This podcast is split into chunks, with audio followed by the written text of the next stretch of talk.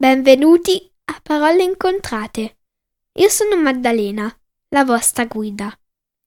In questi podcast racconterò dei fatti interessanti, una recensione sui libri che consiglio, oppure leggerò una storia per chi vuole imparare l'inglese. Ne pubblicherò uno alla settimana, il venerdì, quindi tenetevi pronti per fiondarlo ed ascoltarlo. Se volete altri podcast, andate a www.paroleincontrate.it. Ancora www.paroleincontrate.it. Grazie e buon ascolto.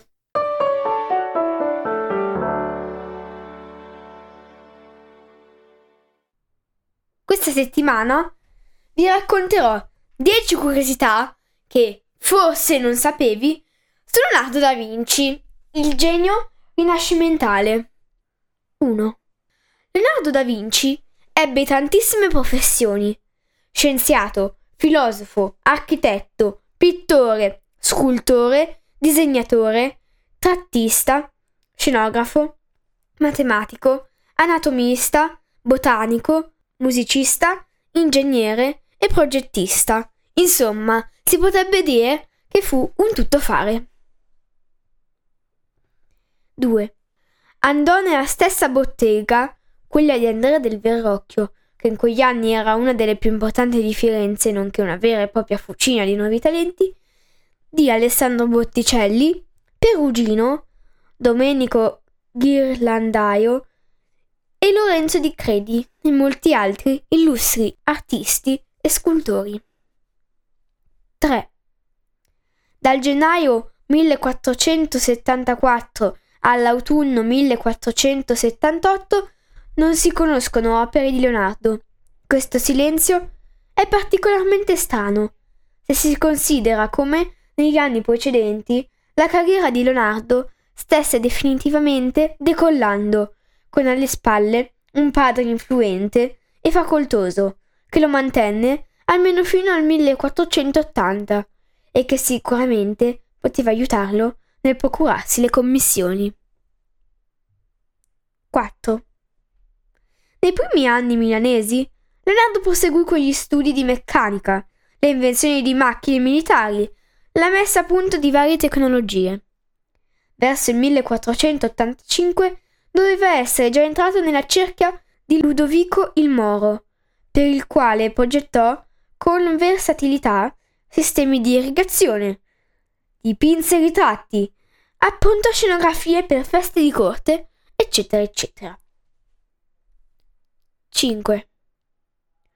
Intorno al 1557 iniziò a lavorare al capolavoro che lo ha reso celebre nei secoli, la Gioconda. Identificata tradizionalmente come Lisa Gheraldini, nata nel 1479 e moglie di Francesco Bartolomeo del Giocondo, da cui il nome Gioconda, il dipinto, considerato il ritratto più famoso del mondo, va ben oltre i limiti tradizionali del genere ritrattistico. 6. Leonardo sviluppò ulteriormente i suoi studi sull'anatomia dei volatili e sulla resistenza dell'aria e intorno al 1515 sulla caduta dei pesi e sui moti dell'aria. Da queste conoscenze cercò poi di costruire originali macchine volanti, in alcuni casi messe in opera. Leonardo ha fatto sperimentare il volo a un suo attendente fidato, Tommaso Masini, detto Zoroastro, dalla collina di Fiesole, senza però ottenere successo. Pare infatti che il malcapitato cadde rovinosamente rompendosi anche una gamba. 7. Il rapporto fra i due geni del Rinascimento, Leonardo e Michelangelo Buonarroti, fu difficile, spesso teso, a causa della differenza generazionale. Michelangelo era di 23 anni più giovane di Leonardo, ma soprattutto per via dei caratteri diversi. Il primo fu riflessivo e interessato al mondo naturale, il secondo più impulsivo e idealista. 8. Uno degli aspetti della produzione di Leonardo è la sua scrittura, da destra verso sinistra, pratica tutt'altro che criptica, perché l'ipotesi più verosimile vuole che Leonardo, che era mancino e pertanto utilizzava la mano sinistra nella scrittura, preferisse scrivere in modo naturale, evitando di portarsi indietro l'inchiostro con la mano. 9. Fu uno spia? In effetti, nei mesi che lo vedono al fianco di Cesare Borgia, l'artista non sembra realizzare le grandi opere militari per cui è stato assoldato. La sua esperienza da 007 si sarebbe comunque conclusa in meno di un anno. Dopo di allora lo troviamo di nuovo a Firenze, Milano e infine Roma. Nel 1517 traslocò per l'ultima volta ad Amboise, Francia, dove il re Francesco I lo nominò primo pittore, architetto ingegnere reale. Il sovrano gli conferì uno stipendio annuo di un migliaio di scudi e vitto alloggio nel maniero di Klux, oggi Klaus Luz, oltre un'ammirazione sconfinata. 10. Ammalandosi, vecchio e malconcio, morì otto giorni dopo aver fatto il testamento. Era il 2 maggio 1519. Venne sepolto dove aveva chiesto, nella vicina cappella della chiesa di San Florentino.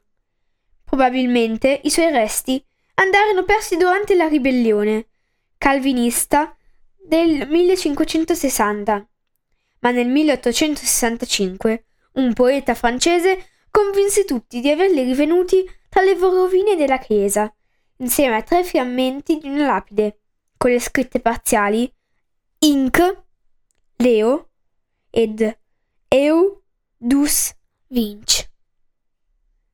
Quelle ossa oggi si trovano nella vicina cappella di Saint Hubert. Ma si tratta davvero delle sue spoglie? La verità è figlia del tempo, ha scritto Leonardo da Vinci.